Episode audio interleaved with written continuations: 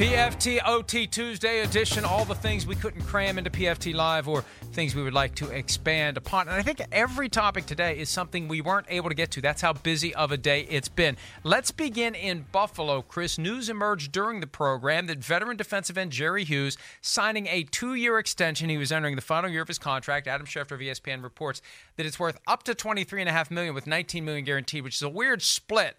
It's because the base value is going to be less than twenty three and a half million, and if uh, 19 million guaranteed, it's just it's just an. I, will wait to see the full contract to come to any conclusions about what it's really worth. But I'm surprised the Bills did this because Hughes was a guy who was almost traded to the Rams last year. The Rams tried to get Hughes before they moved on to Dante Fowler. I just assumed Hughes would finish out his contract this year in Buffalo and move on. Yeah, I, I did too. I, I, guess they looked at it too, though. There's no legitimate edge threat on that defense there in Buffalo either. So I think they looked at it and go, okay, he's really the only proven commodity we have at that position. You know, they got guys like Trent Murphy and Mackensie Alexander who've had years of, uh, or Lorenzo Alexander, excuse me, who had years of, you know, putting up some decent decent sack numbers, but you know, hey, it's a four-three defense. He still has speed and is a threat to come around the edge and and and of course be a nuisance at the quarterback. So uh, I get it. I guess I'm a little surprised by the contract details too, but it's early, and I don't think we know all the facts of the situation uh, yet either.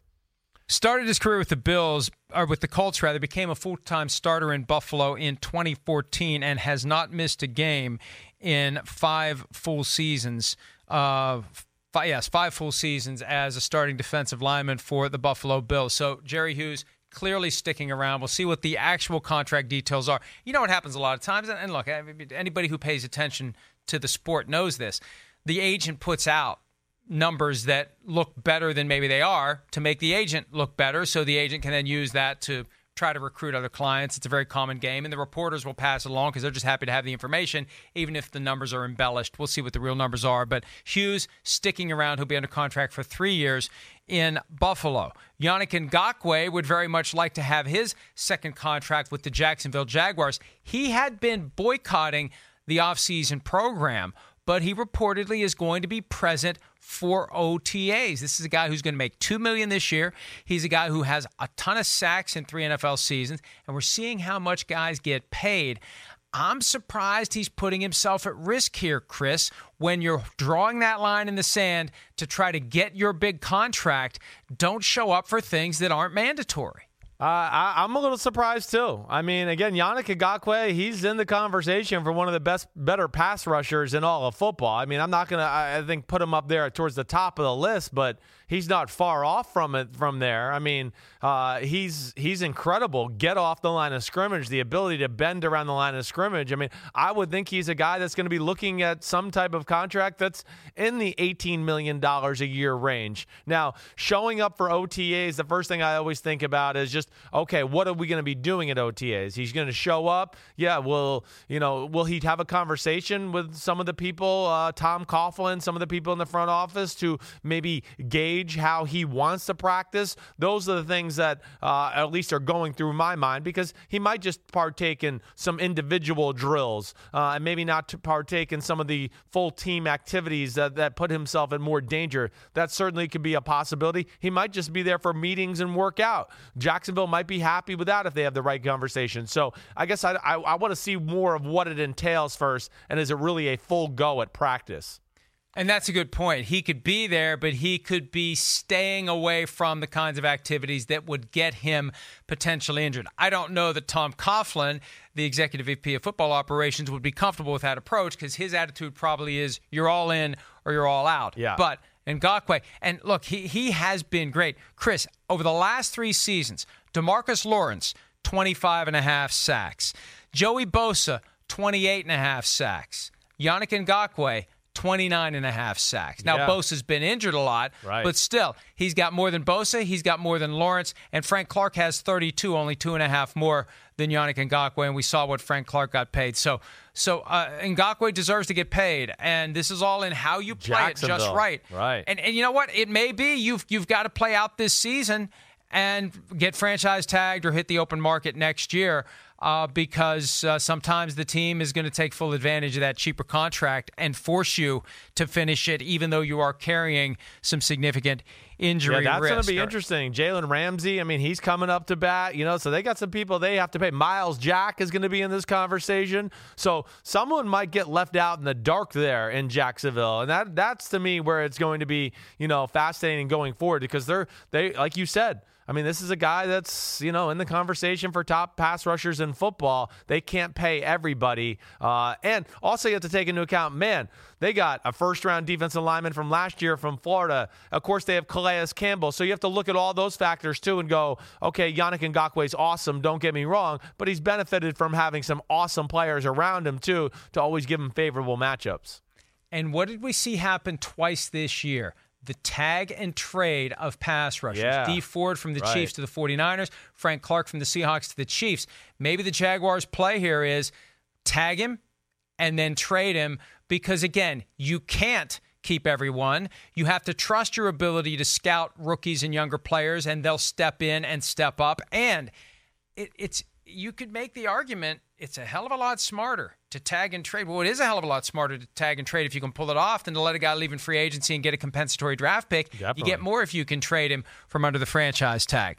Right. Malcolm Jenkins, a veteran member of the Eagles secondary, he was a first round pick 10 years ago of the Saints. He is not present for OTAs in Philly. He hasn't been present for the offseason program. Howard Eskin, the sideline reporter for the Eagles radio network, says it is a contractual issue for Malcolm Jenkins. It's surprising a lot of people, but Jenkins doing what he has to do to take a stand for himself and get paid. And for guys under contract, the one thing you can do, Chris, withhold services. And when you withhold services from voluntary workouts, that gets people's attention because most of the players show up. Yeah, uh, it definitely does, and especially with a guy like Malcolm Jenkins, who's such a you know key piece to that defense in general. Uh, I mean, he's a great communicator, a great player, does a lot of different things uh, for that defense schematically. One of the leaders in the locker room. I think we've seen that. So yeah, he's unhappy with where he's being paid at as far as his worth, and I get that. He probably looks at it and goes, "There's some guys." Hey, he looks at Earl Thomas, uh, who's making thirteen point seven million dollars, and he goes wait, that's not right. He's making $5 million more than I am. That So I understand it. The market has moved once again at the safety position. And I think he looks at some players that are above him and making more money than him. And he goes, they're not as good as me. They don't deserve to be making that money. And he wants a little sweetener. Yeah, and and uh, he's due to make. I had the numbers right here: eight point one million in base salary this year, and seven point six million next year. And Earl Thomas really did put a foot to the right. ass of the safety market after yeah. last year when it languished. I think his teams were trying to justify not signing Eric Reid, but Eric Reid got paid this year by the Panthers. Earl Thomas got paid, Tyrann Mathieu got paid, and Malcolm Jenkins doing what he can to get his money before maybe he's too old to get the kind of contract he's looking That's for. That's right. All right. Another guy not present at OTAs, Chris, but this has nothing to do with contract. He's gotten his contract, and he was smart to do it when he did. Rams running back Todd Gurley, not there. Now, the team says he's got an arrangement where he's working out on his own and etc. But with that knee, you know, anytime Todd Gurley isn't present and accounted for and practicing, people are going to wonder what's up with that knee. And until we see a healthy Todd Gurley play on multiple weeks. It's not just going to be one game for me. It's not just going to be week one. He has 180 yards from scrimmage and everything's fine. He's got to show me he can come back again and again and again. And even then, I'm going to wonder are we going to have the same thing that happened last December where all of a sudden the knees just shot for the year? And that's my concern with Todd Gurley. So when you see Todd Gurley not at OTAs, I, I think you have to say, where is this all heading and will he ever be the guy that he used to be? Yeah i, I mean i'm concerned a little bit. I, am not going to lie. Uh, again i know it's otas so it's not end all be all here but this is one of the star premier players for the los angeles rams franchise. Uh, and of course they're paying him a hefty sum. So when i hear things like that hey i understand like superstar players they do have the leeway to do their own thing at times. Uh, but I almost think, Mike, and this is I have no knowledge of this, but just my the thing I think of right away here is, you know, maybe the Rams are happy with keeping him away, you know, because maybe he is not hundred uh, percent, and they don't want the media to sit there and see that, you know, maybe his knee is swollen or not quite the way it should be, or he can't participate. So they'd rather not have him there and continue to work with the guy he's got to work with or feels comfortable with to get this knee and leg issue straight. Those are the things I think of going forward. I'm not concerned concerned that he's missing this. There's nothing that he's missing that's going to uh, dictate how he plays in 2019. but I do wonder about how much is this, how much of this is about management of the knee and that issue there. And to the extent that he is dealing with management of pain, there may eventually be some good news for Todd Gurley and the rest of the NFL players who are always dealing with pain issues when you consider what they do for a living. The NFL and the NFL Players Association announced on Monday an agreement to form a committee that will study alternate therapies for management of pain, including Chris marijuana. Yeah. For the first time, the NFL acknowledging that maybe this is a good idea. You know, stepping away from the collectively bargained right to tell players thou shalt not smoke weed and to suspend them for years at a time if they do. The NFL recognizing maybe it's in the best interest of the sport to find a way to back off from this prohibition on the use of marijuana and basically give the players who need it a medical card and really Every, what the threshold would have to be very low to have the pain necessary to use marijuana because they're all in pain throughout the course of the season. Right, the threshold's very low to get op- opioids. I know that, and man, they're a whole lot more dangerous for your body than certainly smoking marijuana is. And uh, again, yes, I think the uh, the NFL should exhaust all avenues as far as finding better ways to help players deal with pain management and healing their body. Uh, hey, we've heard guys like Brett Favre who had the opioid addictions when he's playing. I know I had some teammates that, you know, dealt with issues there as far as getting off the addiction pattern and all that of, of pills that they had become accustomed to popping uh, through the end of their career because they were trying to just make it happen on a daily basis and just wanted to get through that day. So, oh, let me pop a Vicodin, let me pop an anti inflammatory, let me pop this now that the day's over. And yeah, it not only just ruins your body, it ruins your stomach, uh, it messes with the chemistry of your your brain. And hey, one, why bite off the nose despite the face, too? I mean, we miss a key important players in the NFL every year over guys that I know have broken the rules uh, of what they are in the NFL. But you know, again, if alcohol is going to be legal, then I don't see how we can argue that marijuana is not legal at this point. And I'm glad that the NFL seems like they're going in the right direction. And Chris, I've noticed over the past year, the NFL has softened in its application of the rules yeah. to guys like Josh Gordon, Martavis Bryant, Randy Gregory, even though all three are currently suspended. They, they had multiple incidents while returning from a minimum suspension of a year, still in stage three, where supposedly one false move gets you suspended for another year minimum. The NFL has been working with these guys because I think the NFL understands what's going on here. And I think finally someone at 345 Park Avenue developed a sense of self awareness on this issue. Instead of trying to cram something down the union's throat where you get a concession for a retreat on the marijuana prohibition, just realize it's the right thing to do. Yeah. It's smart for everybody. Right. Let's come up with a way to do it. But you know, Chris, there's one wrinkle left here that could get a little awkward.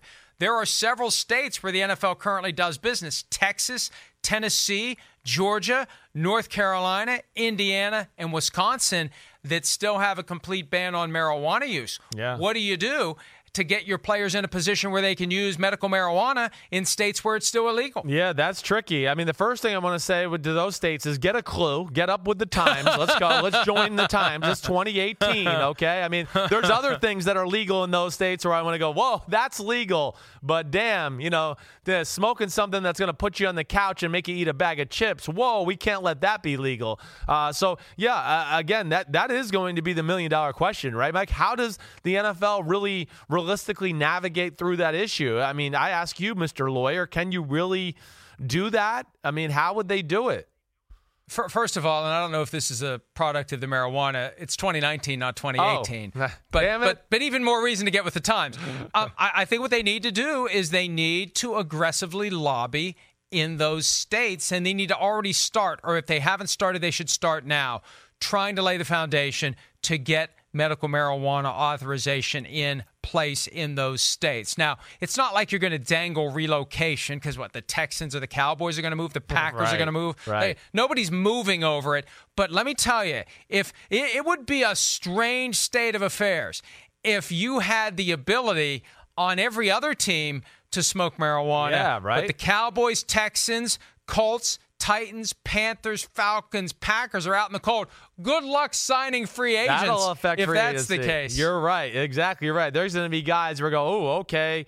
What the Cowboys or you know uh, some team in California? Okay, I might choose California if all things are equal. The the money's pretty much the same. You're right. That's going to be a detractor there. But hey, we've heard some stand-up individuals that have played in the NFL, uh, you know, kind of talk about marijuana and CBD oil in a glowing way that I think we have to take into an account that it really uh, that helps people. I know I got ex-friends uh, who believe in CBD oil and smoking, you know, marijuana to help w- with their aches and pains. We heard a guy like Calvin Johnson, who I don't believe's ever been in any shape, form, or even close to trouble in his whole life. He's talking about it, how it's helping his body. So uh, I think it just makes too much sense, you know, to, to find another way to help some of these players out who are getting beat to crap during the season.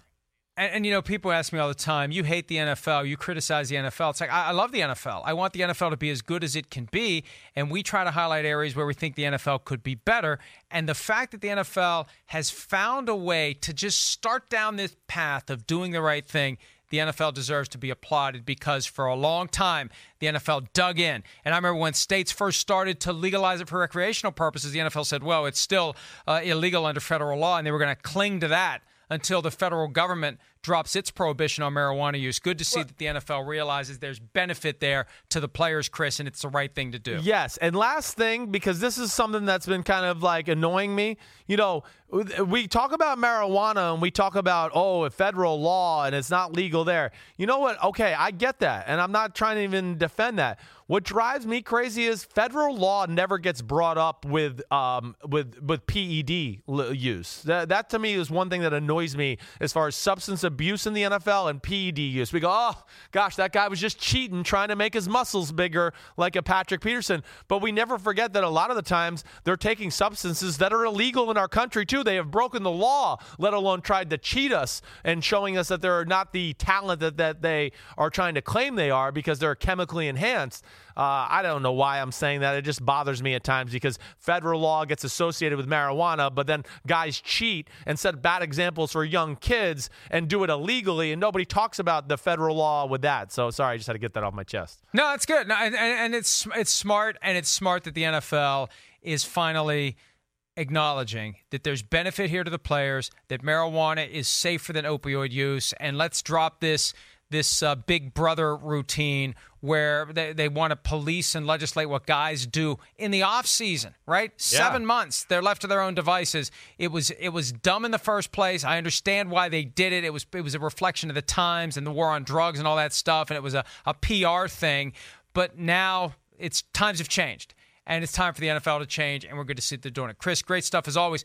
You're off Wednesday. You're on assignment Wednesday. I'm I get to say you're on assignment tomorrow. I am. I'm you're going on to, assignment. Going to Buffalo. Gonna see right. some players I, I, up there. Have some fun. Is it is it secret what you're doing? Well, I don't know. If it was, it's not secret now. I've said it, so we'll just keep going. I, will you will you take a picture of yourself wearing Sonoris Perry's number 32 OJ Simpson jersey? Absolutely not. I won't do that. Can't do it. All right. Uh, well, enjoy Buffalo on Wednesday, and we'll see you back here on Thursday. Everybody have a great day. Chris Simms Unbuttoned debuts later today. There may or may not be another PFT PM today. Who knows? There was one from yesterday. If uh, if you're really anxious to hear more of me prattling on about a bunch of inane issues. Uh, Pro Football Talk Live, though, tomorrow morning, 6 a.m. Eastern, NBC Sports Radio, 7 a.m. Eastern on NBCSN. Everybody have a great day. See ya.